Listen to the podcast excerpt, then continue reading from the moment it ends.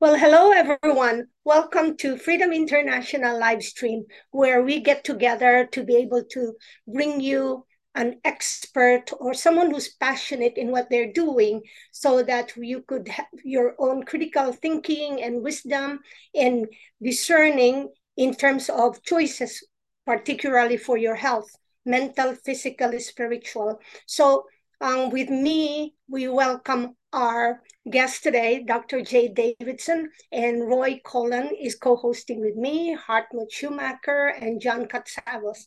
So we got together from all different parts of the world at the same time with different, um, with diverse background.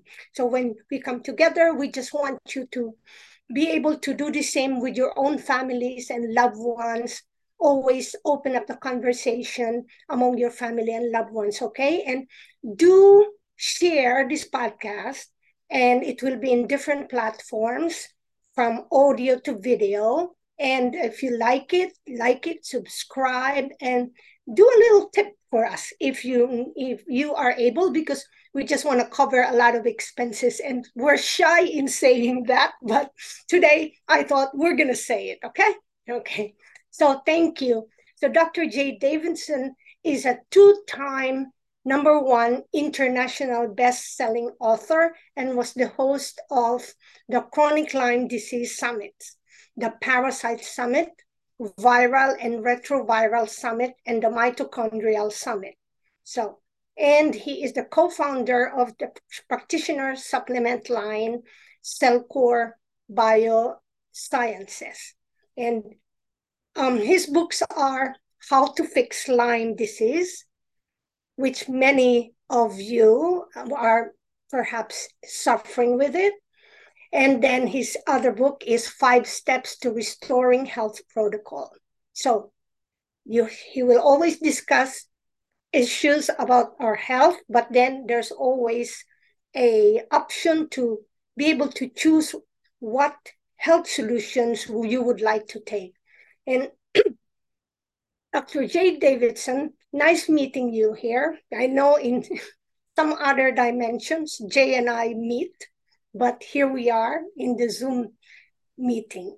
So Jay, I from what I know a little bit about you, you've been um, you and your lovely wife, who is also a doctor, has been with has been through a lot of challenges and if I am not mistaken, because of the, those health challenges, that became kind of like your um your that part of why you're doing what you're doing now.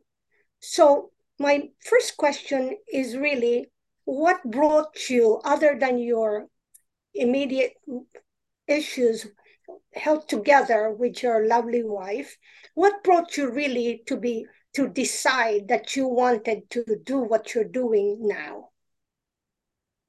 Yeah, it's a great, great question, Grayson. It's great to be here with everybody. Um, it's it's really uh, I feel like it's it's all our own journeys, right? We each have our own journey that we're going through, and the more that we resist it, I think the more problems and more symptoms and more health crises we run into, and the more that we just open up to walking down that path, the smoother things go. Um, so obviously, doing what I'm doing now, I wouldn't have really saw that a decade ago decade before that i wouldn't have saw you know it's just as as time goes you know things get clearer. So i was very interested as a kid in sports love sports ate breathed lived it was actually a pretty pretty good athlete as well too and then had some knee injuries and had knee surgery and that's when everything kind of changed of like you know didn't feel like my leg was connected to my body anymore didn't feel like i could you know move well and then i went to a physical therapist and i was like wow i really want i really like this health side of things you know i want to be a physical therapist. And the physical therapist said no you don't want to be a pt be like a pa or do something else. And it's like okay. So but but that that was the spark that basically got me into the health side and then just going through undergrad uh, just went to the the standard career place where you take the quiz and it was like well massage therapist chiropractor seems to come up well for your interest. And so i went to my mom's chiropractor at the time and just loved his idea of health and the body can heal itself and you know just taking that approach and so i decided to go to chiropractic school and right before then met my wife or not obviously at the time, but we started dating and then we decided to go to school together. So we actually went to chiropractic school together and then opened a practice and really focused on structural correction work because it's amazing how much we've been molded or shaped by the people around us, even if we don't realize it. Like the very first trimester, I remember in chiropractic school, a professor was talking about muscle testing and how basically just garbage it is and showed it on stage. So then I just logged that in my brain, like, oh, that's garbage. Okay, I'm going to go more to the I'm to go more to the structural correction side with engineering principles and you know that kind of stuff, biomechanics, and did that. And then it was um, in 2012 my daughter was born, so she's almost 11 now. In 2012, she was born and the bottom fell out, and my wife just couldn't recover. Her body stopped producing breast milk after a couple months. I mean, it was just it was bad. I mean, there was um, many many nights where I was like I just didn't know if she was going to be alive in the morning. You know, when I woke up, just it was dark, dark place, but it was in that where obviously I opened up to got to be missing something and it started going down those different paths, especially in Lyme disease and functional medicine and realizing, wow, just thought, thought knew what detox was, thought I knew what health was and just realized been, been missing it. And, um, and then one of the things during this journey of my wife recovering, she would tell me, Jay, it's always that weird energy stuff that seems to work so well. Right. And it was probably after about the 10th time when I was like, huh, maybe I should maybe I should figure look into this energy things. And so I, feel like the le- the less resistant I've been, the easier it's been. The more resistant I've been in certain, you know, decisions or paths in my life, the the more challenging it's been. And so I just keep walking the path, you know, basically a trained chiropractor focused on functional medicine and chronic Lyme disease and detoxification and then started a supplement company, which I thought just was going to be a hobby with a friend of mine, Dr. Todd Watts. It's called CellCore. And, uh, you know, come to find out, basically create a whole movement in in the uh, functional medicine or what we'd almost say like a subset foundational medicine aspect for practitioners and teaching that and then i just have become more and more interested in the energy medicine as well too just there's there's too many things that i've seen in my life that don't make sense or that don't always line up with what PubMed says, you know, or the, or the evidence based model. So I'm just I'm I'm open to uh, you know where life takes me, but ultimately the goal is to maximize health, to optimize our health because I really feel like if we have optimal health, right, the last few years would have looked a lot different. The world would look different. Like we'd focus on different things that we could, you know, um, I don't want to say raise our consciousness, but connect to the higher consciousness and and change the planet. And thank you. And that's really what impressed me with Jay is first he's I find him very humble and quiet. So in our little group in Telegram, and I didn't even know he was a doctor until I saw someone said Dr. J. And so then when I searched him, and then I he, it's he's connected to the CellCore, and I read about it. So just like uh, Jay was saying, I too realized that there's more to the biochemistry of the supplements that we recommend. So, and I didn't know a lot of um, companies that really do energy testing for their supplements. So, Jay, Dr. Jay, you step up to that, you know, to that um, way that is so different from most of the supplement companies. And how is that doing for you right now? One, I, I believe early this year, when, oh no, last year, when I was able to take a peek in one of your conferences, there was a lot of attendees. So tell me, tell us more about that. Yeah, yeah. Like I like I said, um, you know, I just have a passion for researching the truth and and I have no problem challenging my own beliefs because I really feel like that's how we're going to learn is to look at, especially not just the thought of, you know, oh, is this healthy for me to take such and such, but to go back to the foundation of, is that really how the biology of the human body functions? Or do we have to actually reimagine or rediscover what true biology, physiology is of the body? And so really going down to the core. And so just in my own, uh, research along with you know my team and Dr. Todd Watts, the co-founder. You know, we just have found what I would consider disruptive topics, but seem to be accurate in the health side of things. and have just uh, communicated that. So we started doing a conference in October of 2019. It's called ECO, ECO for practitioners, it stands for exponential clinical outcomes. And it was just, we thought, oh, let's do it to, you know, 90 people, just travel around the country and just teach our, our thought. But it was like after we taught the first one and just asked people at the end, like, who wants to come back to the next one? Everybody raised their hands, like, okay, well, that's not going to allow new people to come in. So we just kind of kept growing it. And then last year in 2022, so we would have hosted it in August. Uh, we had just over a thousand people, and these are just practitioners. So it was like six, a little over 600 in person, and then 400 and some, you know, virtually. And then now we have another one coming up in May of 2023, depending on when this airs. So about a month. And there's already over a thousand registered again, but there'll be, you know, there's always a lot of last minute last minute uh, attendees, but we'll have probably 800 practitioners just in person, and and that's that's definitely one of the funnest events. You know, bringing different practitioners on to teach different disruptive topics, but just the community, the family, because we're really relational beings, I believe, and that's part of our own health and our own journey is being able to connect and have relationships with like-minded people. Um, and obviously today, you know, it's probably more division than ever before. So having people around you that you can, you know, know, like, trust, get supported from is uh, tends to be a pretty big deal. And then obviously we have smaller workshops like you um, popped into. I wasn't at that one, but um, popped into and and saw you know more hands on and things like that. So, but yeah, we're just always out there teaching. You know, just want to know the truth because again, it comes back to if we can if we can know the foundation and what the truth is, then there should be no reason that anyone doesn't have optimal health. You know. So, what is that truth? in um, in being healthy, in really restoring our health. And that would be my last question before I pass it on to Roy. Well, it's a, I mean, it's a big topic, right? Because it's like what's causing people's health issues. If you look at what's been going on in the world the last few years, it's been all about a bug of, of you know, the V word of virus or whatever. But when you actually look at what a virus is, they're not actually living. So it's like when they talk about let's go kill kill this virus, it's like, well, how do you kill something that's not living? And then when you start, you know, diving deeper into that, you realize, wow, like if you if you just went to uh, the Environmental Protection Agency, you know, EPA.gov, and looked at the registered chemicals right now, basically, you'll find I think the latest is February of 2023, and there's over 86,000 chemicals that are registered to the EPA industry which basically means that it's a man-made chemical, a created synthetic chemical. It says about 41,000 are active, but just because it's not active doesn't mean it does not persist in the environment, persistent organic pollutants. And you have, you know, 80 some 86,000 plus chemicals registered to the EPA. None of them have really ever been studied for safety, let alone how they interact with one another.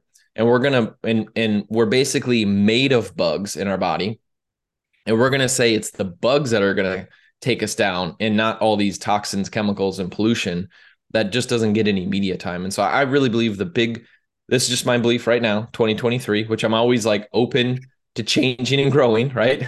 Because if you read if you read a read my original book to my thoughts now, like they're different, you know, and I think that's a important thing is we just need to keep growing and learning and kind of re-challenging our own beliefs.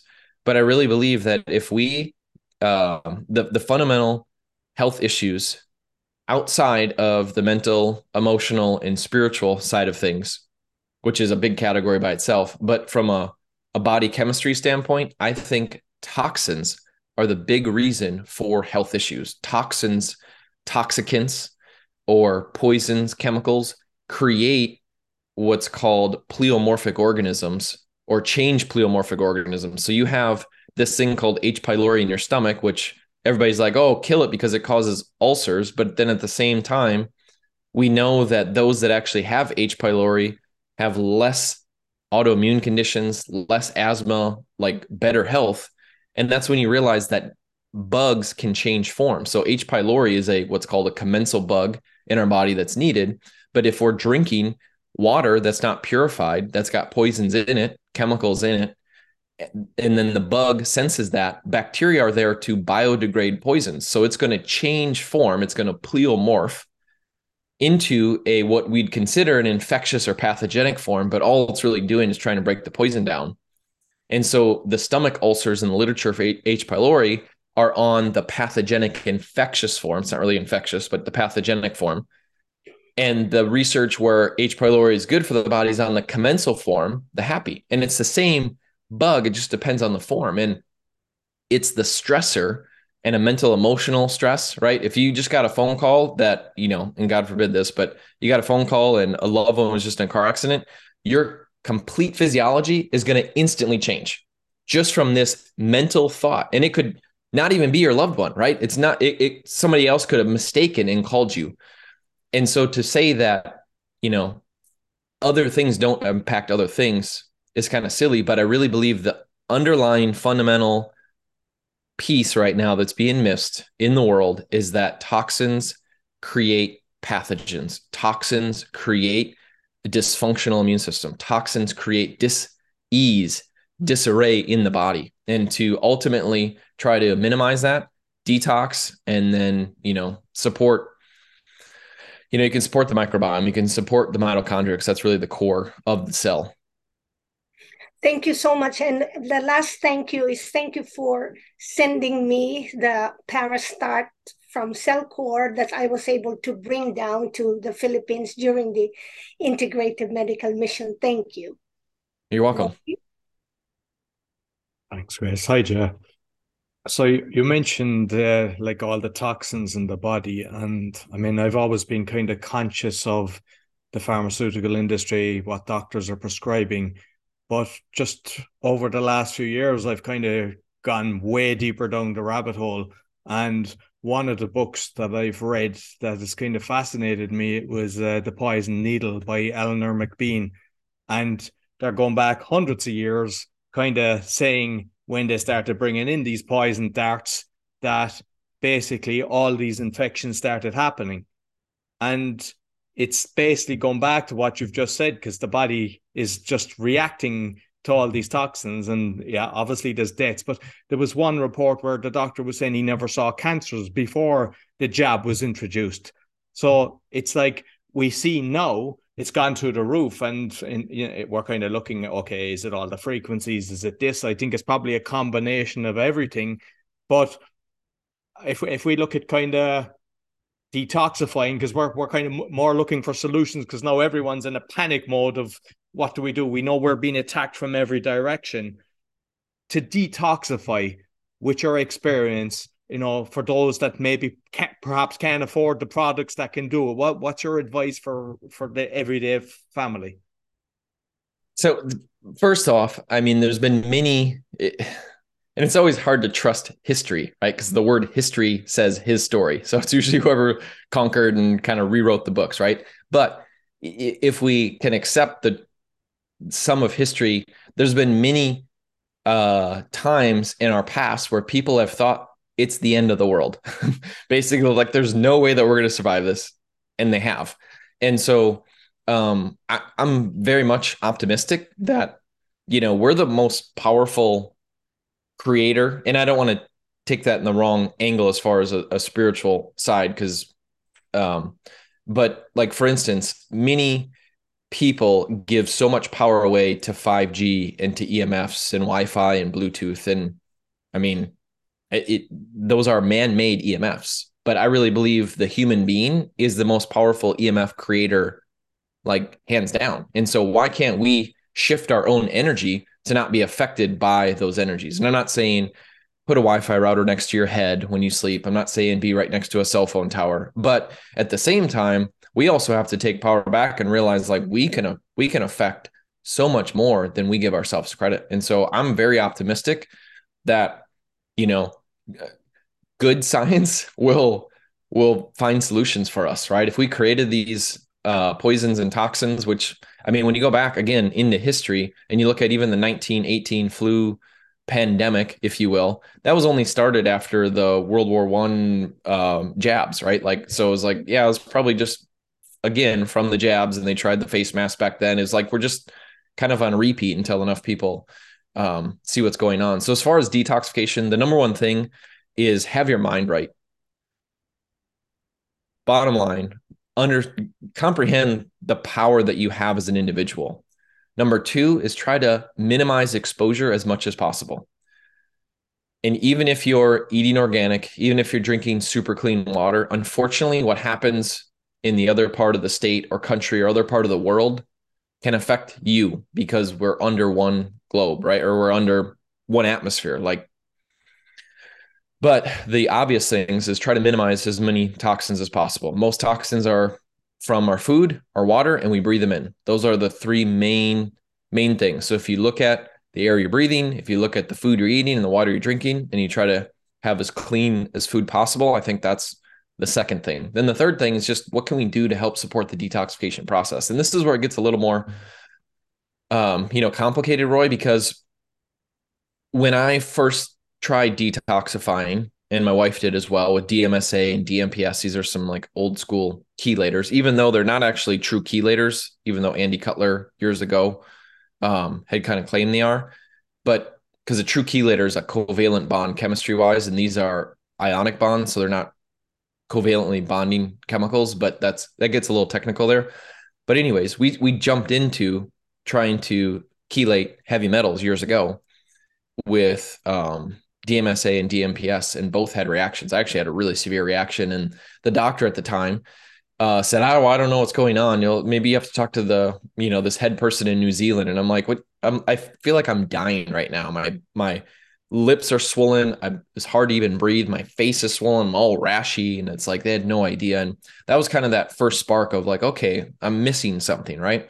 And that's when really discovered the importance of drainage to make sure the pathways are open and moving. And so, you know, just pooping, your colon movement is is a form of drainage. Your liver and bile, sweating is a form. Breathing, um, you know, all, all these the kidneys and urinating. These are all drainage pathways. And so if the drainage pathways are clogged and then you go to the next step where I'm going to pull chemicals out, they've got nowhere to go. So of course they're going to cause reactions. And so kind of that that step 3, right? First one's mindset, second one's minimize chemicals. The third one though is detox. You have to make sure the body is prepared for that. So optimizing mitochondria, optimizing drainage. And then the other thing before you even detox is to understand that there's certain critters that'll actually absorb chemicals and toxins, such as parasites. And so if I were to try to detox, but I didn't, and I had parasites and I didn't clear them out, those toxins are going to be inside the parasite, which means I can't really fully detoxify the chemicals out of my body until I clear the parasites out. And so that's really the framework when I look at health, at least now, is open up drainage pathways, optimize the mitochondrial health, cleanse parasites, and then you can really get to the detoxification. And of course, if if finances are an issue, do what you can, right? My mindset too is like, well, if finances are tight, what can you do to bring more in? You know what I mean? Like to like let's figure this out. So oftentimes I, I hear in the public uh, arena, well, I'm on a fixed income. It's like, well, whose choice is that? well, it was my choice to retire. It's like, okay, well, then don't don't blame on your fixed income. Like, like either change where money goes you know, and reevaluate where things are or go make some more. You know what I mean? Like life always is changing, you know, inflation, the dollar value, you know, depending what country you're in, like it's all changing constantly. So we need to be able to adapt. So that's that's like overarching um, you know, health perspective. And just on the parasite then, because I've done like a frequency device for killing the parasites. I went to one clinic and then I've bought a Spooky 2 device and I know that that actually can do it. But then there's other stuff where you take, you know, the tea or you take some sort of product that actually kills the parasite. In your own experience, is it a case of a mixture of both or what seems to be the best way of actually killing the parasites? That's a great question, right? The citrus tea and different things. Um, so it, it, pharmaceuticals, and I'm I'm not a big fan of you know the petroleum based pharmaceutical industry and its you know, starting from the Rockefeller Foundation and them destroying natural medicine and homeopathy and all that. So I'll say that up front. However, parasite medications have made a big impact in the world. Uh, I remember meeting Dr. Robert Rowan probably in 2015. Uh, he's a big ozone guy. And I asked, you know, does ozone take care of parasites? He's like, oh, no, it's actually, and he hates pharmaceuticals. He's like, that's the only thing I use pharmaceuticals for is parasites. Like, okay, that's interesting. But then as you go down that knowledge base, you're like, okay, so they can bring right the uh praziquantels, the ivermectins, the you know different medications, they can bring the levels down and make an impact. But as you research it, you realize they're not going to, they're not taking care of the full life cycle. So the question I always have is what's causing the parasites to grow and be out of control in a human body? And it's not just third world countries. This is, I mean, people in first world countries have tons of parasite issues. And that underlying thing that pushes parasites to be elevated is the environment. The more toxins that you have in your tissues and in your gut and in your body, the more that that is food or fuel for the parasites to replicate and be there. So again, it comes back to can we have a cleaner inner terrain, right? Everybody's so obsessed with this, the pollution in the world, which I have nothing against that, but they're completely missing the inner pollution in their body. You know, they're the inner pollution in their own hearts. You know, on a on a spiritual side. And so, as we focus on clearing that out, we'll clear the environment out.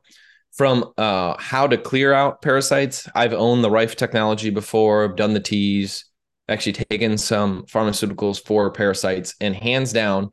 And you might say I'm biased, which I mean, how can I not be with just some of the information I know? But I really think that herbal combinations are the key. That there's certain herbs that'll go after eggs, certain egg um, herbs that'll go after full grown, you know, parasites. And so if you can have a, the right combination, then you can take care of the full life cycle because certain parasites like um Ascaris, it's a type of roundworm, Ascaris lumbricoides, the female can lay 150 to even sometimes 250,000 eggs per day. Like it's almost it's it's absolutely disgusting to think about that we could almost have like a quarter million of eggs that one parasite can produce every day. So it's like you could kill some big parasites, but if they're laying eggs and then you wait a couple weeks and those hatch, it's like, are we taking care of that? And so I, I really believe the herbs are the best option right now that I've seen for parasite cleansing. Okay, excellent. And you know, you mentioned the Rockefellers and how they destroyed natural remedies, and I'm just curious because you know naturopathic doctors have been kind of squashed in the last three or four years. What about in uh, for the chiropractors? Are they trying to you know kind of censor you and keep you out of the limelight in the last few years? Yeah, I mean the censorship's been bad. I think any any anybody that's not uh basically regurgitated the mainstream narrative, you know, has been censored. I actually stopped putting videos out on YouTube back in like 2019 just because I already felt it. I knew I, I, I already could see the censorship, and then that was even before obviously 2020 and everything that that transpired. So I think anybody that bucks the narrative is has experienced censorship. And and chiropractic's an interesting profession.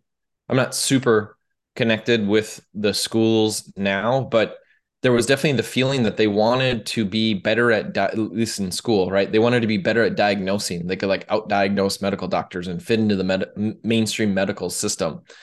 And i just i never you know gravitated toward that. I really feel like in order to make a big difference we have to get to the root cause you know? And when somebody takes a pharmaceutical and they take another one and they take another one it's like they're just more likely to take more pharmaceuticals. And it's like when when are you when can you ever stop? When can you ever when's when's the body ever heal? And it's like well we're just masking symptoms. It's like that makes no sense to me. So obviously they're there for crisis care, right? Emergency crisis care. Like thank goodness save somebody's life in a car accident or some crazy trauma, but it's like they can't teach you how to be well and healthy. And this is where we have to take our own we have to take our own uh, responsibility.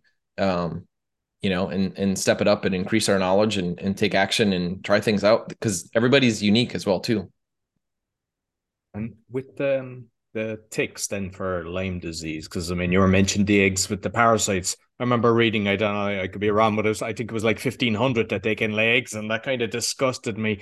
But when I look at what they're doing now with mosquitoes and geoengineering, have they done the same? I'm just curious what your thoughts on had they done the same with the ticks because Lyme disease wasn't really that well known you know, 50 years ago, or was it just not diagnosed? Is it something that could have been lab created? Um, it's an interesting question, right? Because when you actually go into the whole germ theory, there's really not any strong evidence of that. Um, but there's books written, like a book written quite a while ago called Lab 257, which was on basically, uh, you know, lab created or maybe modified is a better word, um, ticks and, and Lyme disease. There's a newer book, probably in the last six years, that was written. It's called Bitten by Kris Newby. Um, that's a pretty good book on just the history of them, you know, altering altering the bug. But it I just it's it's a it's a disruptive topic because Lyme disease, the question is how many people have it? And if more people have it than have symptoms, is Lyme disease really the cause of somebody's health issues? Like, how can somebody have Lyme but not have health issues, and another person have Lyme and have health issues? Is that really the breaking point of somebody's health challenge? And that's the question that I ask because oftentimes when you find glyphosate, when you find Lyme disease in somebody, you find glyphosate. When you find glyphosate, you can find Lyme. So it's like, eh, you know, how do you how do you separate which one is actually the cause or what's really the cause? Because, and this is this is quite an uncomfortable uh, thought to think about. But if I run a lab test, whether it's a standard blood panel or comprehensive metabolic panel, or I go to more an advanced lab company and I run testing, it's like, oh, here, look what I found. I found mycotoxins i found a parasite i found a chemical on this you know environmental toxin panel great but the uncomfortable topic is is how do you know that that is the actual reason why you're having health issues right? You found something on the lab but it doesn't that lab can't exactly correlate to that's why you have health issues. Like you can clinically look at that but you really don't know just by looking at a lab which makes people very uncomfortable because we always want we always want things of like very like here's what you do. If you find this do this. If you find this do this. But truly i mean a lot of us are are uh guessing you know or we're you know if we don't have a, a method to test this is why i'm actually such a big fan of muscle testing or energetic testing is another tool in the toolbox. Besides labs even challenge that on top right? I think the more tools you have in the toolbox the more you can understand and comprehend what's truly going on. But just doing one thing you know, we always we always want things that are cut and dry, and I, I just don't think Lyme disease is that way either. You know, and my wife nearly died twice from Lyme disease in her life, so I'm very, you know, emotionally attached to that. But I also, I also think it still comes back to the chemicals. I think it comes back to the toxins. Like when you look at in Wisconsin, where my wife grew up, there's a whole area. It's called the radium belt. R A D I U M. Radium is a, a radioactive element there's a whole belt of it. So if you're drinking water from the radium belt, you're getting high amounts of radium in your drinking water. Radium absolutely destroys your mitochondrial production and energy creation. And mitochondria are also part of what's called the cell danger response, that they're actually part of the immune system and the and the cell signaling. And it's like somebody that has all kinds of bugs or infection or pathogens in their body, is it really an infection problem or is it immune dysregulation that's caused by a toxin such as a radioactive element that's in our drinking water. So I was just like asking questions and and I, don't claim to know everything, I'm always learning every day, but the the better questions that we ask, I think the better answers and the better success we're going to have in our own life and health. I remember like there was a kind of um, an underlay that was built on a house in a radium area to stop it kind of seeping through. But the reality is when it's in the water, it's like if they can detect it, you shouldn't be building near them regions. Well, that that's two different. Um, it's similar, but two. So there's this thing called radon, R A D O N, that's in the air, and it can actually dissolve into the water supply as well too. But when you actually look at the radioactive uh, elements, you have like thorium, for instance, which is an element that will eventually turn into radium. Radium will eventually turn into radon. And so if you're in an area where, yeah, there's they do radon testing for houses and you know have to do the ventilation, you can pretty much guarantee that there's probably high amounts of radium that's in the groundwater that's in that area as well. And if you're not drinking properly, you know, filtered water, you're probably drinking the radium too. Jay, thoroughly enjoyed it. I pass you on to Hartmut. Hi, Jay. My pleasure talking to you. Um, one question concerning the mitochondria. Um, do you see a possibility to, how can I say, to detox it this way that the mitochondria can uh, can increase their energy in that way that they can restore the cells again?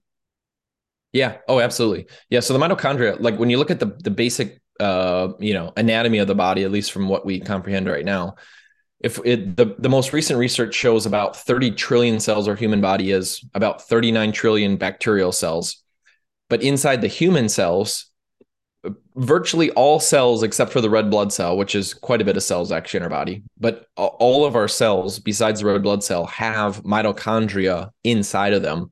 So if i look at like a, a liver cell for instance so our liver organs got all these cells and this is obviously for mainly for the listener but uh, you know if we look at just one of those cells that's of the liver we'll have about a thousand or two thousand mitochondria per cell. So we actually have way more mitochondria than we have cells. We have way more mitochondria than we have bacteria in our body. And they're constantly basically morphing changing making more disappearing. And the healthier you are i believe the healthier mitochondria are. That's really where it, it, not to plug our company, but our our name for our supplement company it's called CellCore. The reason that Dr. Todd Watts named that is because the core of the cell is the mitochondria, and that's really our whole focus is to remove the stressors, which oftentimes is chemicals and toxins from the mitochondria and from inside the cell in order to get it functioning better. And then also to support the mitochondria to not only make more ATP, but then also to uh, basically make more factories, right? Reproduce where they make more mitochondria. So the more mitochondria we have and the higher that they're functioning, the better off we are.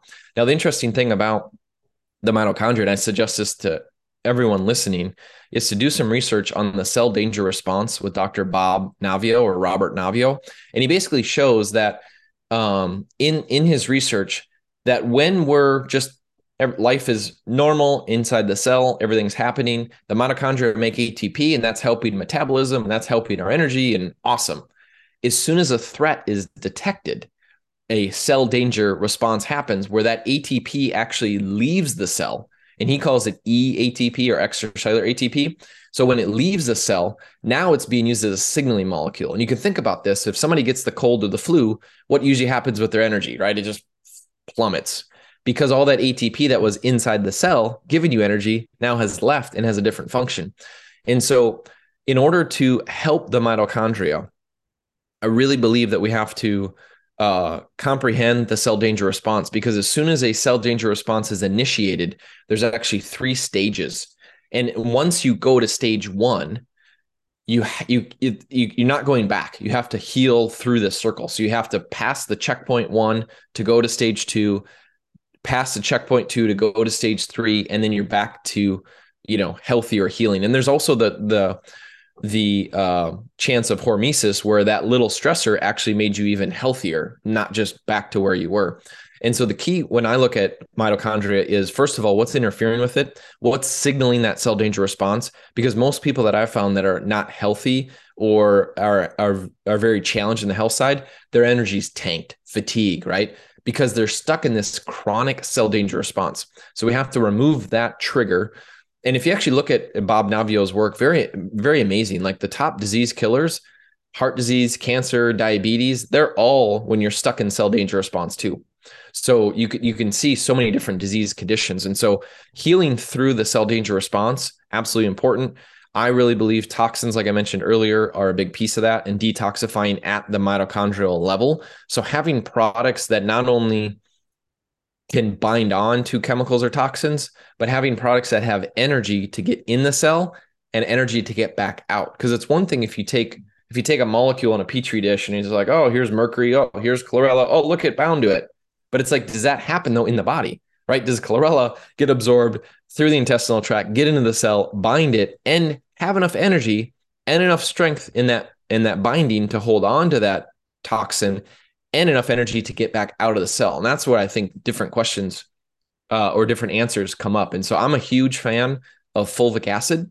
I really believe that that's one of the best detoxifiers uh, out there. It's actually a true chelator because it covalently bonds, and it's got other ways that it can bond onto chemicals and toxins too. But I really am a big fan of it, and it's basically just uh, organic plant matter that's like thousands of years old that's basically been compressed in so it's super safe. They're, they actually have done studies where they consume like massive amounts of fulvic acid and there's no toxicity observed at all. So um, i think it's really safe. I think it's super effective. And there's certain scientists like dr mir m-i-r where he says that the fulvic acid molecule and humic acid, because fulvic's inside a humic, um, that they're so unique. They're like a snowflake that not two snowflakes are really ever alike, that they can constantly have different abilities to modify and change its chemical configuration to bind on to different chemicals. And he says that there's a one with 26 zeros after it as far as like different configurations of fulvic acid. And the easiest way to explain is if if I was trapped in a room and I had the door was locked, I had 10 keys on me.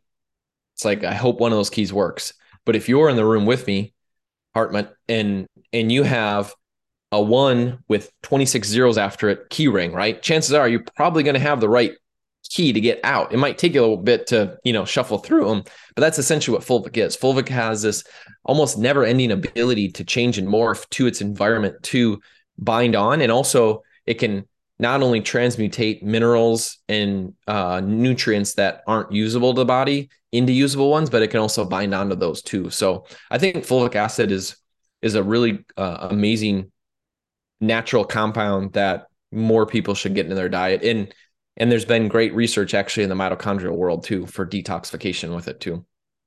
Um, one question I have because in the, in the today we are confronted a lot with a rapid increase of aging, and this has also something to do with the um, let's say with the poisoning around of our environment and all that stuff.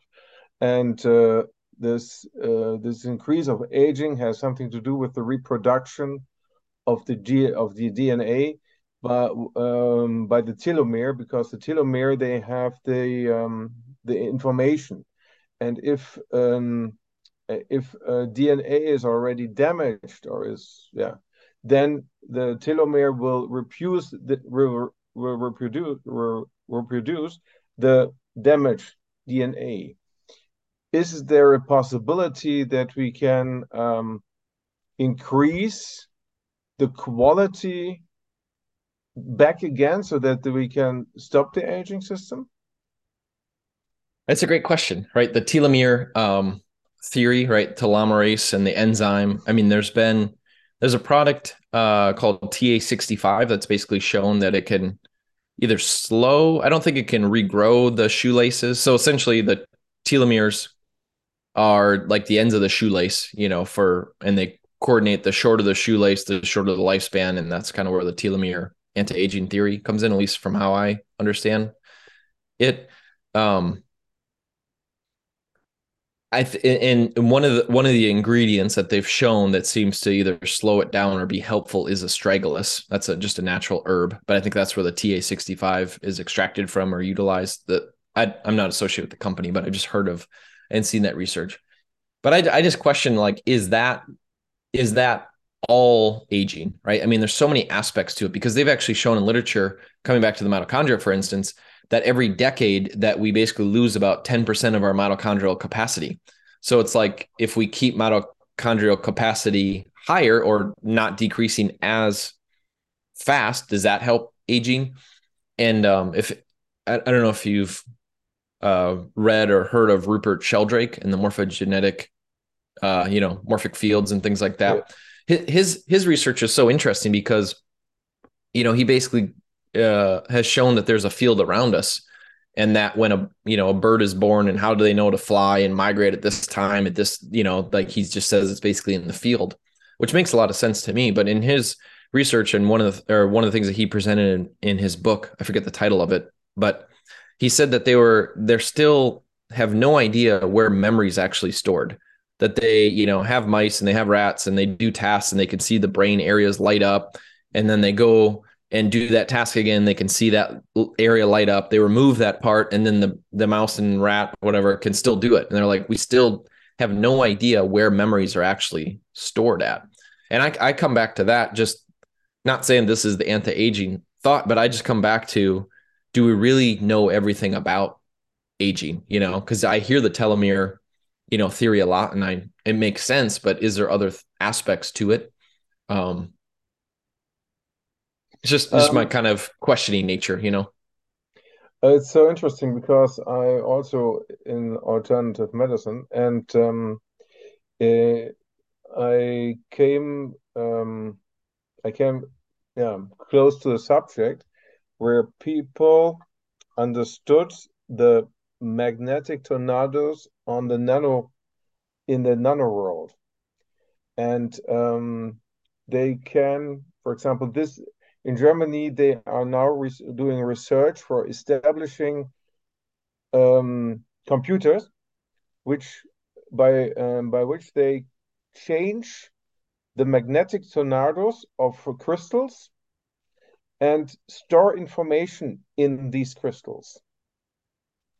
And there is a possibility that, for example, if you take um, if you take this technology and increase the magnetic tornadoes in um, food, you can increase also the energy in the body.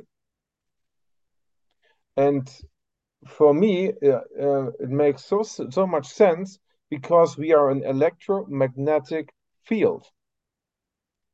Yeah, and if we are bombarded the whole time with toxic, uh, with a toxic environment, the energy will go down. And we can, and with this kind of technology, which is used at the moment for computer, and which may be used one time for the human beings, we have the possibility to inform our body and to increase our health by the increasing of the energy of the electromagnetic tornadoes. Just so for information. Yeah, I it, it just makes me so excited for us continuing to learn more about the body. I saw in, in literature, um, you know, they're finding that there's basically cells that that have magnetism in their brain and things like that. So they're questioning, can we sense magnetism or not? Which I, I really believe we can. They've shown it in animals, but it's obviously being disputed quite heavily right now with humans. But when you look at the Earth, Earth has naturally its Schumann resonance, its its own magnetic field. And when you see when you see spikes in it, you see people change their their personalities. They see more stress, like they see more stress. There's more, you know, they've actually shown more uh, hospital visits and things like that. So to to think that we can't sense magnetics, I think kind of seems silly, but yet that's definitely a, a very heated thing. And I know PEMF therapy, pulse electromagnetic field therapy, really relies on, you know, basically inputting in with the magnetics. And you see, you can see some pretty amazing things on live blood cell microscopy of seeing like the almost like the um, the electric field around our cell just charge up, you know, when you when you do those type of things. So I'm a I'm a huge fan of that stuff. I, I just always ask the question, what's the source, right? Maybe maybe that's not going to get to the source, but it's a good way to like, you know, give somebody a natural boost to move move forward. But I just always want to get to the core. You know, what's the really underlying core? I think a lot of emotional and spiritual uh mental traumas hold us back, you know, and being able to release and work through those is a big piece along with like the toxins I mentioned before. Yes, uh, I agree with you 100% because, for example, with pulse electric magnetic field systems, you can increase the uh, the transport of ions to the cell, and uh, when these ions re uh, reach the cells, they um, they establish they increase the voltages, then uh, the voltages or the it's positive ions they increase the voltages around the cell and the mitochondria has to increase um, the its voltage also in order to make a balance. And then the receptors open and the bad toxins go out of the cell and the good nutrition goes in the cell. Yeah, so we can there is uh, so with the with the magnetic field system so if we start to to look uh, the human being from from the magnetic point of view i think this will be a very huge difference in the future. Yeah. I agree. Um, i agree. uh, and what do you think do you know um, the uh, um, for toxification, do you think it's enough, for example, to change the uh, the habit of of eating? Is do you let's say it this way? Do you think that, for example, it's good that people got become vegetarian uh, for a couple of days, or do you think they shall um, uh, reduce meat or anything like that? Do you have any um, recommendation how the people can um, eat in order to increase the health? Yeah, well, I mean, the food you put in your body is very impactful. I, I think the the uh, you know almost foundation of our health is based on what we put in our body, water wise, food wise, the sleep that we get, you know, the quality. I mean, all those lifestyle things are very impactful. I think everybody's body's unique. Um, I do feel like we've been misled and lied to a lot in the diet side of things and what's supposed to make people healthy. Um, it seems as if, especially with what's happened in the last few years, you know, and you you pay attention to the Klaus Schwabs of the world and the World Economic Forum and kind of like where they're trying to push people. They basically say, well, you know, let's eat less meat and ideally no meat. If we're going to eat meat, let's have lab grown meat. And if you're going to eat meat, God forbid it's red meat and so, of course, my mind being very disruptive, I'm thinking, well, is that really the only thing we should eat then? you know, it's it's if if it's everything that they want us to stay away from, then it's probably the exact opposite. So, um, I'm always I'm always just open to challenging challenging things. I mean, I I uh, there's some uh, doctors and practitioners out there that have touted diets for quite a few years, and you know, some of them just don't. Not not to judge people by how they look, but I also want to look at if you're living the lifestyle that you're teaching, which I would hope you are. Um, you know, how is that working out for you? And if you know somebody's becoming kind of frail and not having great hormones and they look like they're aging very rapidly, then I don't know if that's quite the diet that I want to follow. So I, I do I do like to look at people and what what they're like, what's their energy levels, what's their, you know, how are they how are they doing themselves? And so um yeah, I'd, I'd I'd rather stay away from a specific diet, but I I do just like asking the question of, you know, if if a certain uh, plant, for instance, is quote unquote a superfood, it's like how many how many anti nutrients or how many natural pesticides or plant defense chemicals that superfood produces are in that superfood and I say superfood with quotes because somebody just named it a superfood, right? Somebody just creates that definition. that doesn't mean that it's always accurate, but how many anti nutrients or plant defense chemicals are in a food versus how many nutrients are in it?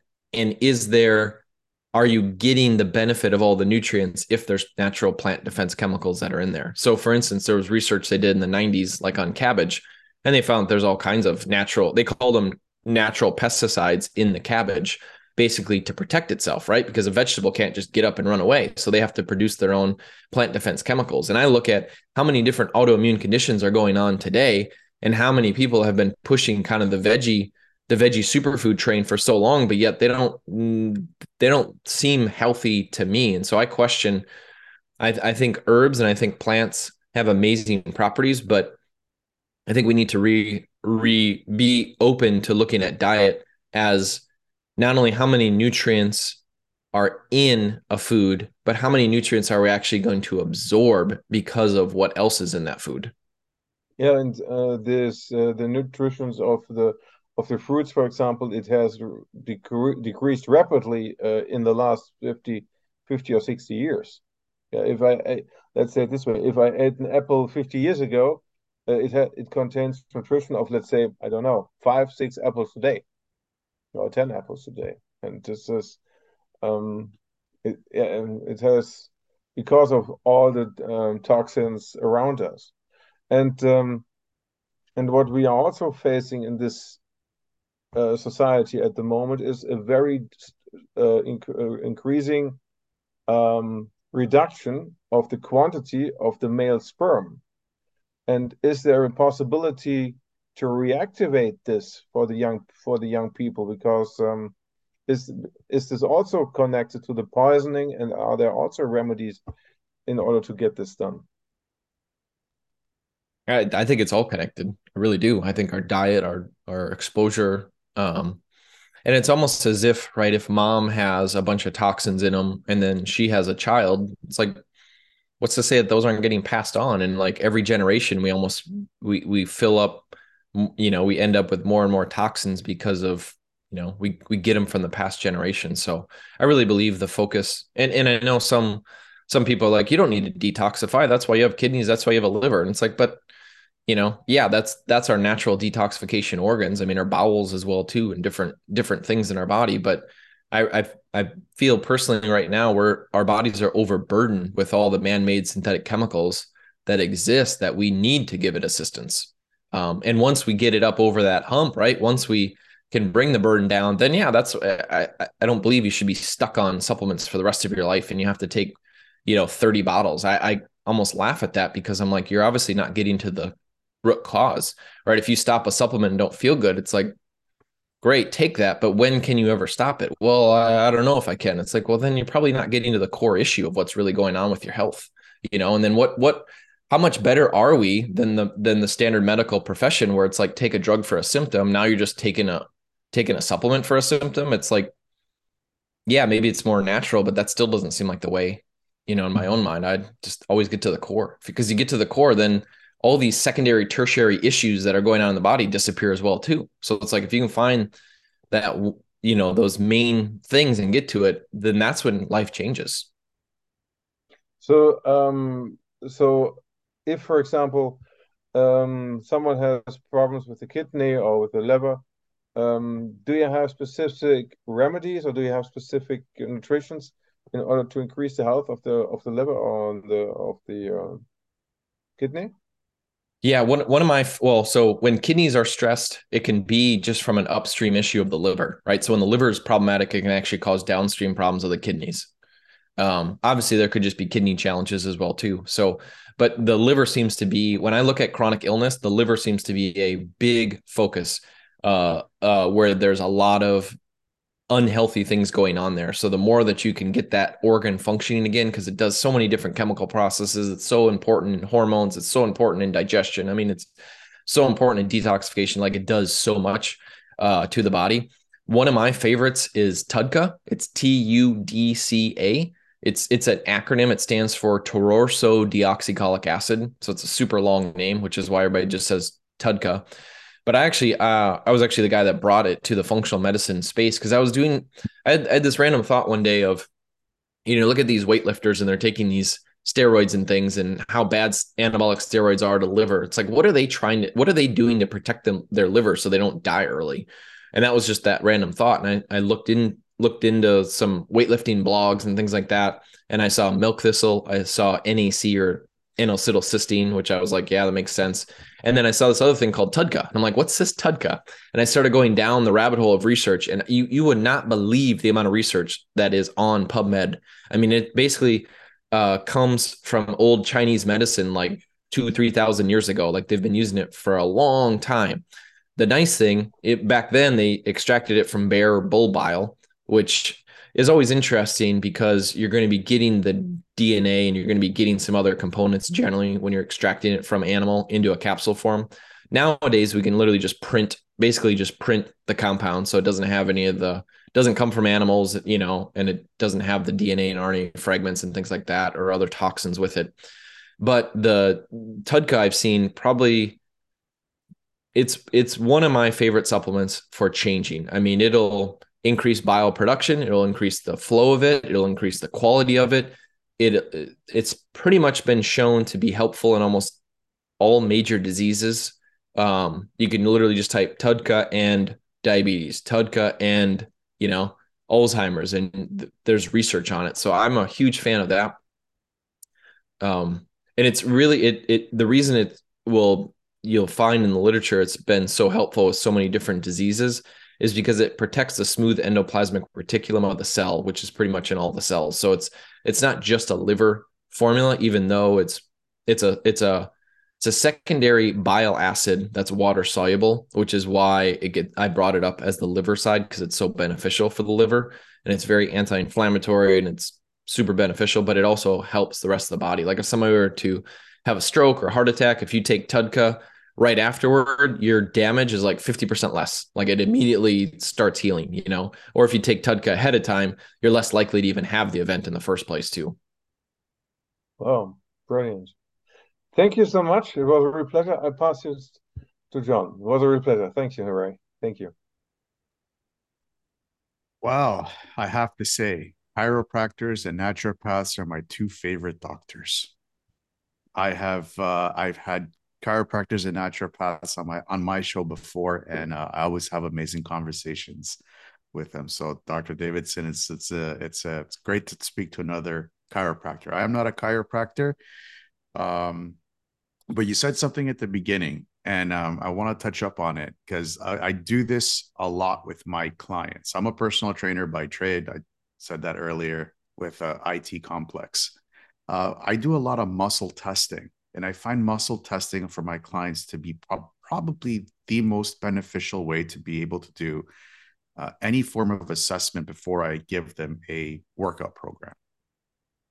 You said at the beginning that one of your professors in uh, chiropractic school said muscle testing is garbage. Yep.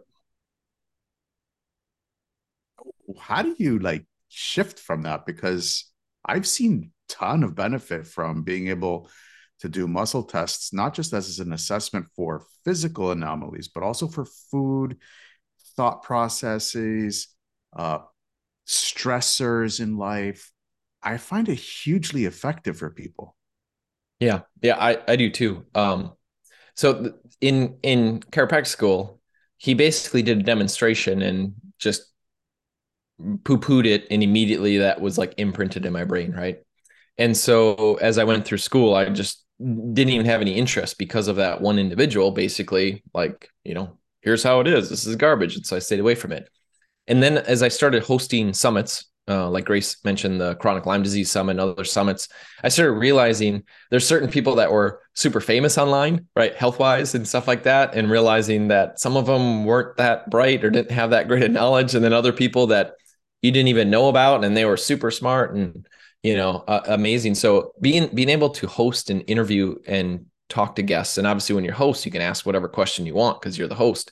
So it gave me the opportunity to get to know people better knowledge base wise. And what i what i realized is the people that had the ability to muscle test or had the ability to do energetic testing it seemed like they knew more than the typical practitioner. And so that kind of stuck in my brain. So i was like huh they seem like they're they know more. They, you know, like they have an edge up, they get better results. And then as time went on, it just I just kept seeing that.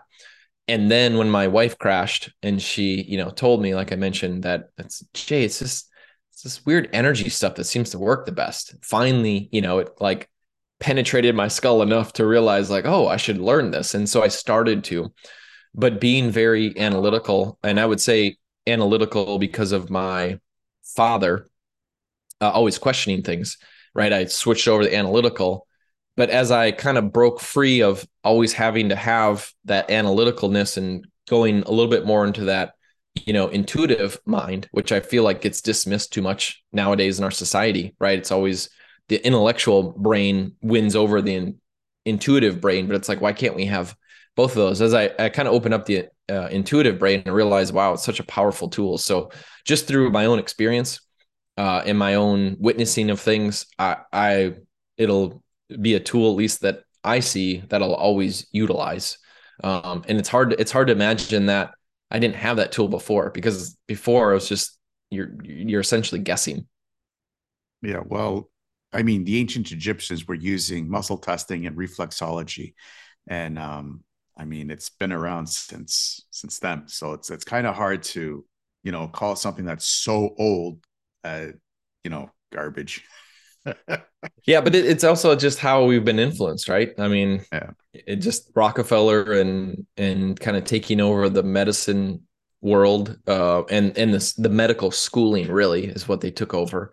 They all obviously own the energy industry as well too. I mean, it's it's really shaped our world. So just just I just uh, thank the listener for listening right now to be open to you know getting our into this. That that's the key. It's just you don't have to accept anything I say or any, you know, other hosts like yourself um, say, but just be open to maybe you don't know everything, right? Just that thought process that and and maybe there's one nugget that's going to be very impactful for you that's going to help shape your next step in life. Yeah, 100%. Um kind of switching gears for the you you you were also talking about poisons, poison, external poisons with food, with water, with stuff like that. Um, I've been in this rabbit hole since 2009. So I've been in this kind of like black sheep kind of person inside the fitness industry for well over 10 years and I'm I'm comfortable with it. One movie that actually shaped me was Food Inc. And you said something about the Rockefellers. The Rockefellers are one of the big sponsors when it comes to uh, Monsanto, the company Monsanto. Uh, I'm probably going to get knocked off of Facebook for this again, but I don't care. um, what are your thoughts on using food as a weapon to not just only control people, but also to, um, I guess, control people? I guess that, that, that that's the only word I can use. I think it's definitely a, a possibility. I mean, if I if I was to be like, hmm, I'm going to be the most evil person on the world. What would I want to control? I'd want to control the money supply. I'd want to control the food supply. I'd want to control the education that people were given. Right? I mean, at like the the school system. Uh, I I I mean, you'd want to control that, and it seems as if there is a hierarchy where people do do control that. I, I think the modern day school system is an indoctrination. You know, it's teaching people to memorize rather than actually think. And I think that's on. I personally believe that that's on purpose. So to think that they're, you know, poisoning the food supply on purpose, like it wouldn't surprise me. I mean, I have no idea who the main group or player is, right? Um, and and their real intention behind it. You know, I can obviously speculate, but to know, yeah, to know I mean, how detrimental Roundup is, which, you know, was made by Monsanto, now owned by Bayer, like how detrimental that is to the human body is just, it's unbelievable. And the fact that that's just one chemical. I mean, atrazine is another one that basically has changed, you know, girl frogs into boy frogs and boy frogs into girl frogs. Like it literally changes it almost like changes biology just from a, a pesticide poison. That's another one. I mean, there's there's so many chemicals that are basically being sprayed on the food. I actually found I found a government uh, announcement in the newsletter of Spain in April. It was April 17th of 2020 that they were basically announcing that they're putting biocides, which is another name for pesticide or herbicide, into the into the stratospheric aerosol injections that they do because of you know COVID or whatever.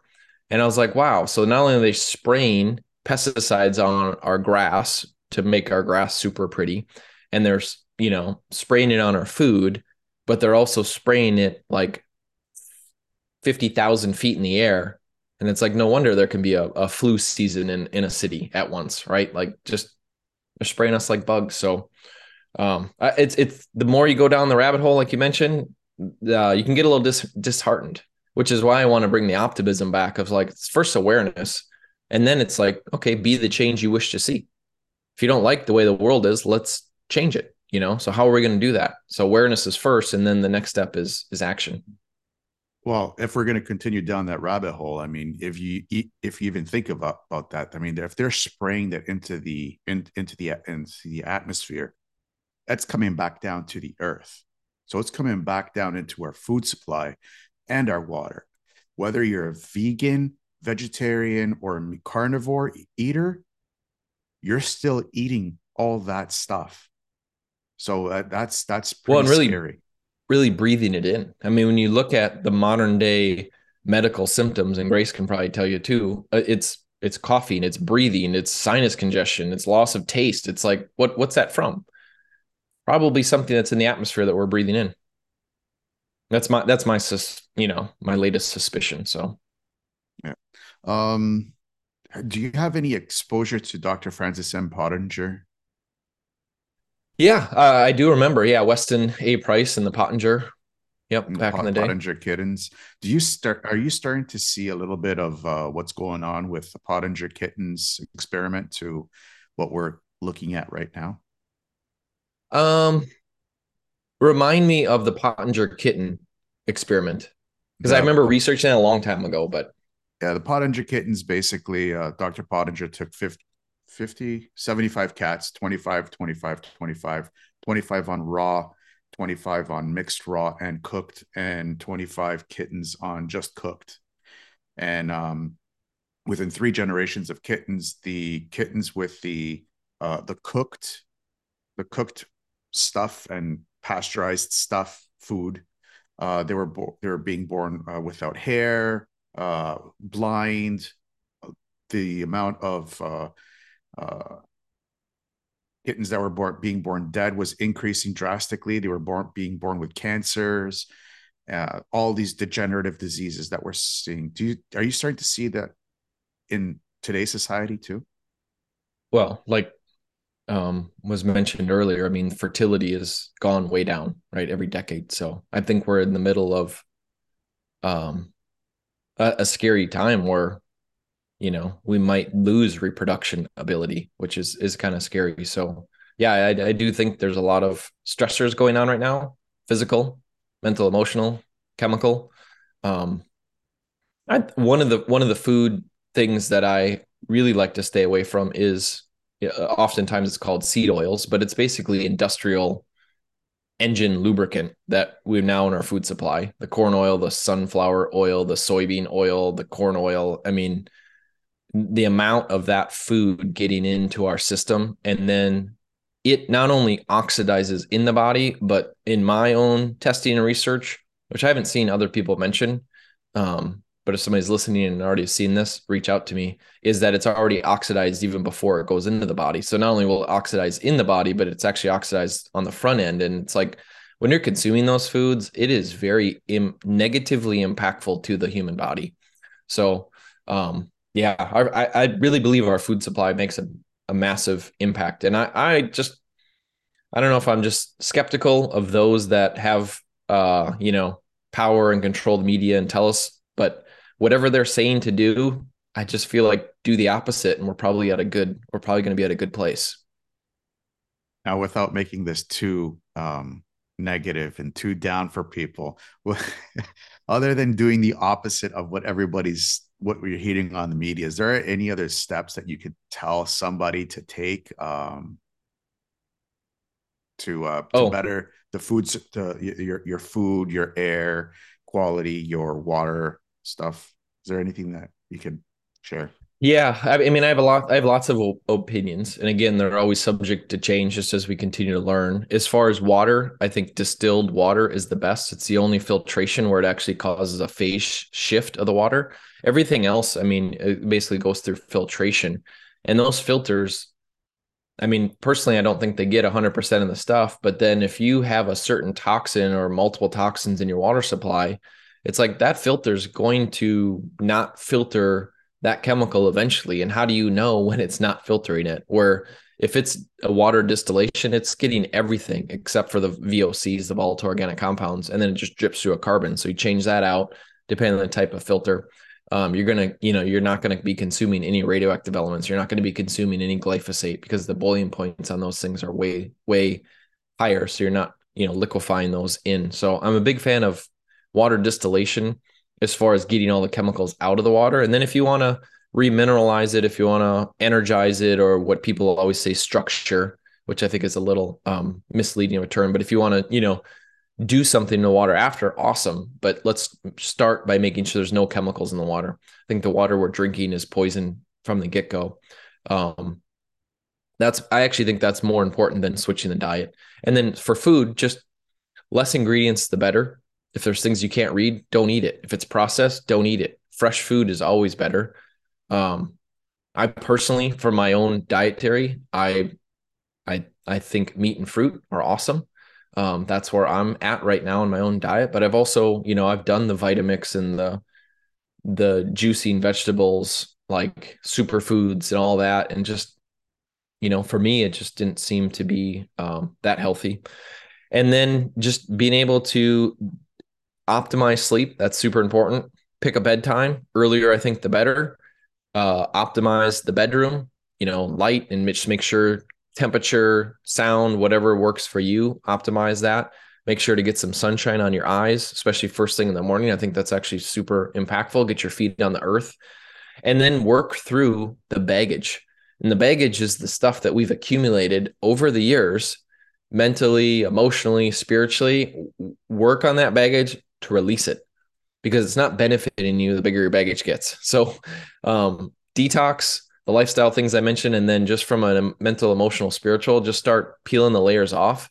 And I really believe that you can like transcend your health. Like you can change yourself. I mean, I'm about to turn 40 in uh I guess 20 days now as I look at the date um that we're recording this and I feel the healthiest I've ever been today. So I I think the number that we are as far as age gets gets um plays some manipulation into us, but I think the body can heal. And obviously there might be some limitations if you had organs removed and different things, but it doesn't mean that the body can't get better. I think our bodies are really designed to be well. It's just we have to identify what's interfering with it and and remove that interference, then the body can function as it needs to, which is really it wants optimal health.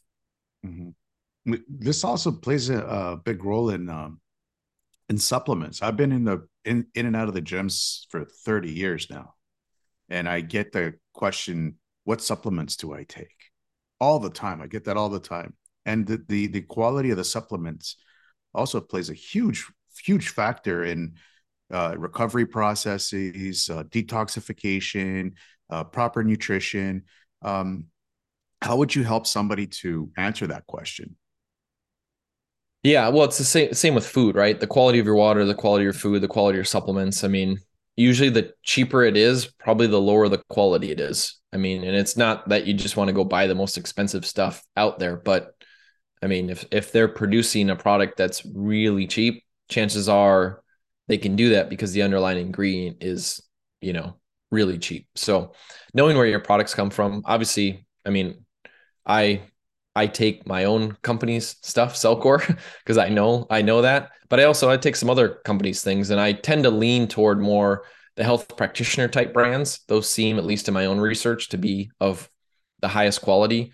You know, and looking for as least amount of added ingredients into the stuff as possible you know sometimes they have to put some stuff in just to get it into a capsule and things like that. But you know those are questions like if you learn muscle testing if you learn energetic testing that you can ask the question right? Because really the not rather than asking do i need this product? Asking with what's going on in my health with what i'm taking is this product impactful like positively impactful for me? You're going to get a different answer than just do i need this or not? Really the quality of the question that you could bring will determine the quality, you know, um, response that you get, which will obviously dictate, you know, your health. And then also an important thing too is to get out of your head. So they've they've shown that there's actually in our heart there's 40,000 sensory neurites, which is basically another way to say there's like brain cells in our heart, which doesn't surprise people when when you think about the old traditional sayings, listen to your heart, do what your heart says, right? And you're like, why would people say that? Because our heart is a brain too. So in in the you know alternative functional medicine world we know the gut is a brain the enteric nervous system and then we have our brain brain the central nervous system. But we also have our own um, you know brain cells essentially in our heart too. So I, I at least in my own you know spiritual journey i think that being able to go from the intellectual brain to the heart brain to the gut brain and being able to have coherence between the three is really important. And especially from a muscle testing standpoint um, being able to drop the I don't know if I would say the consciousness, but kind of the uh the thinking intention, dropping that into the heart space, I find to be the most accurate. When you're up in your head, you're always doubting, am I doing this right? Right. That's where that anxiety, agitation always lives.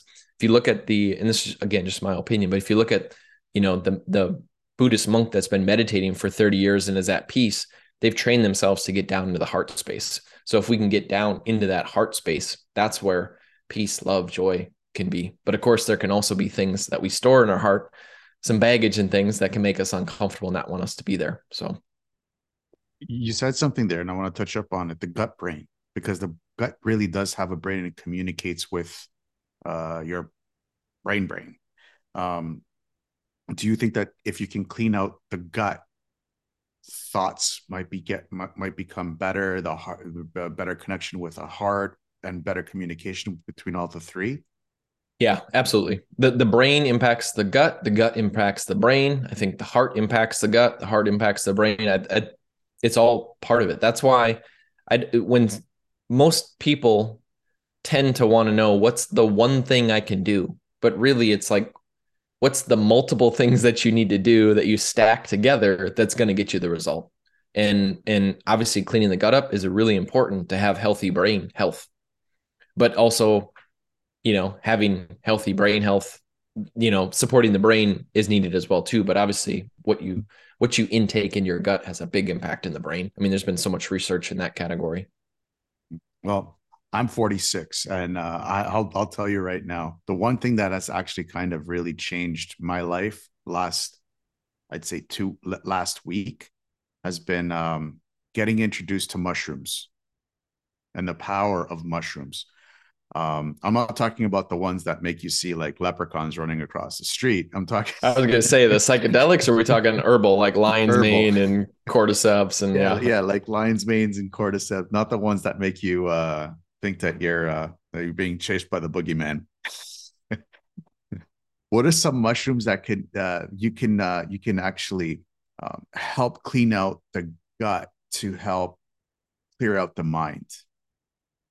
Um, so we have a newer formula that we've been working on uh, for a while that's about to come out this summer that I think is going to be really impactful, and it's really focusing on the um like the junction of the extracellular matrix to the gut uh, or extracellular matrix like the connective tissue and the lymph ends. And one of the things that we've seen in our own studies with this is its impact in the gut that where so if you if you look in the gut um you basically have all these villi and then and it creates more surface area so you can basically absorb nutrients through the villi. When people go from a shag carpet into a short rug right then their health usually declines because they don't have as much surface absorbing area. But one of the things at least in our in our research that we found is when you look at the microvilli these little projections inside of it there's this little thing that sticks up called a lacteal and it's part of the lymph system. That's actually how we absorb fats is through the lymphatic system that's in the gut.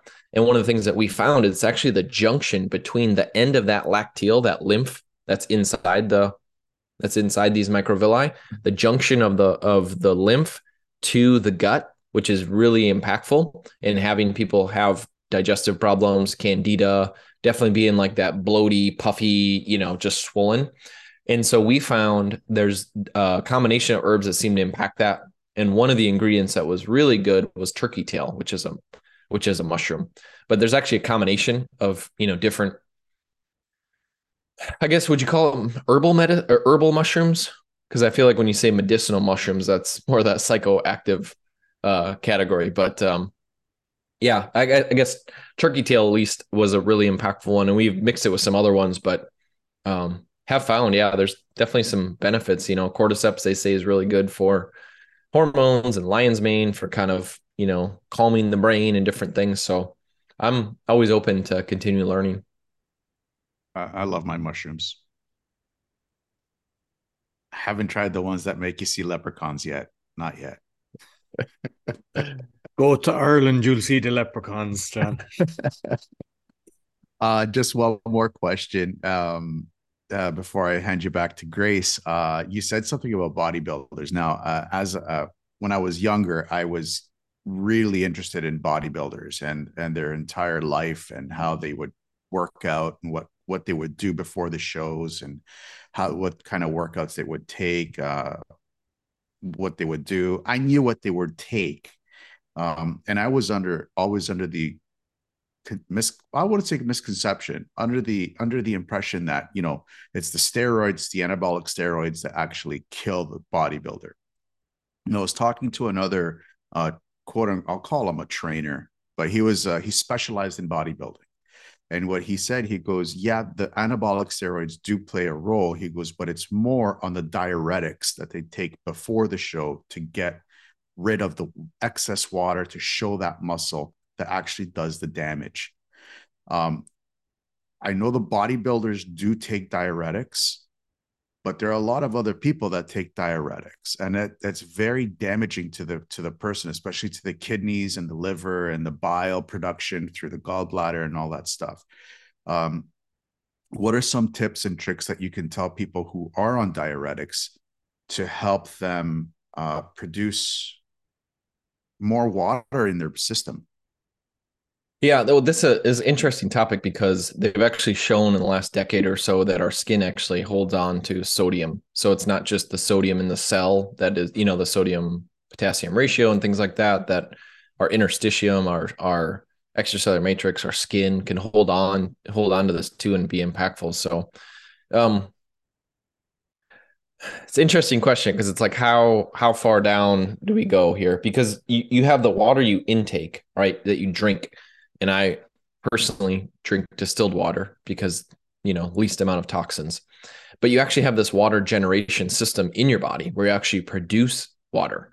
And I think that's what needs to be more keyed in on is how do we support that? And a lot of that comes from the mitochondria, which we talked about earlier, is in that last stage. We actually make uh, pure water that's inside the cells. So I actually think a lot of the water we drink is kind of more for flushing and things like that.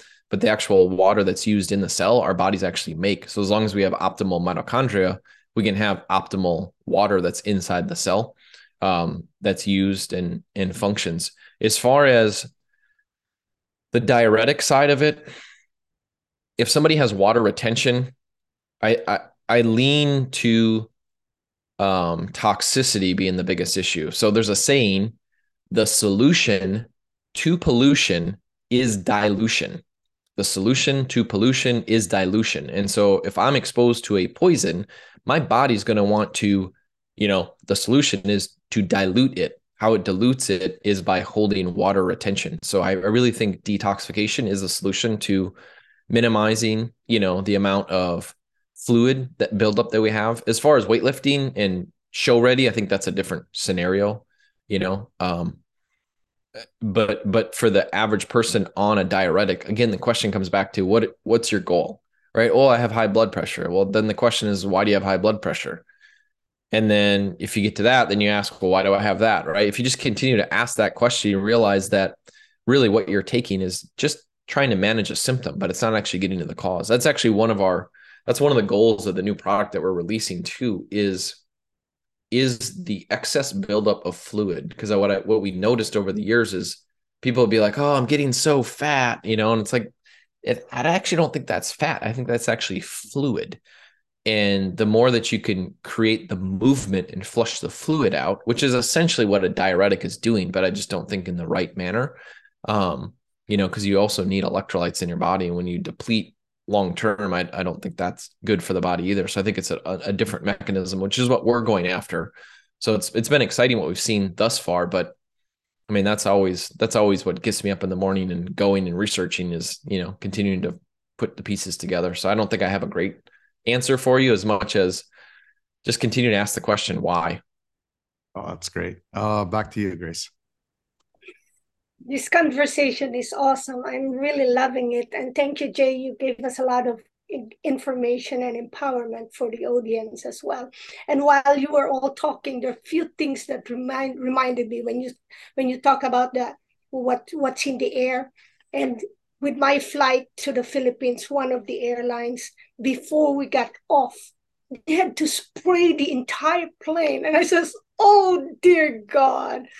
So that, but I was already there. So I was like, but I just put it in myself again to own it. And that's when I go out, I'll just do my six pointed, 12 pointed breathing. And anyway, the things that could help me. So that's one.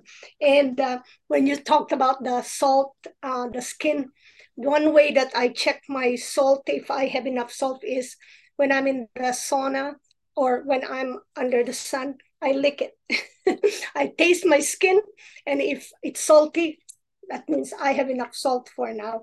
So there's just many little things that we can do to assess ourselves. And you know, when you when now that you are in Florida, perhaps next time, and I, I I'm inviting you again to join us in the future, where you could see and tell me how your sleep is in Florida as compared to your sleep pattern in uh, in Puerto Rico. Just that's your kind of like your homework, and I say that because I notice when I am in the Philippines, for some reason I sleep very well, but we don't have, but we have a lot of pollution too. So, but I sleep really good, and I come back here, I sleep good, but not as good as when I'm in the Philippines. So Okay, so please come back. And is there anything more? Last words and important things that you have to invite our audience now and in the future? Well, I'll I'll take that homework. There's definitely uh, you know, magic to Puerto Rico Island. I lived there almost five years actually. So but um just keep moving forward. You know, the the oftentimes what we think is our kryptonite ends up being our superpower. Right. Like when my wife nearly died uh, after my daughter was born, I I thought was just a mess became my message. So um, in the same way an oyster, you know, makes a pearl, it's because it's irritated. So it it's how you interpret what's going on in your life to whether you let that motivate you to inspire and move forward or you let it tear you down. It's really all between your ears on on your decision. And where can they contact you or connect with you or any important link and website that you want to share?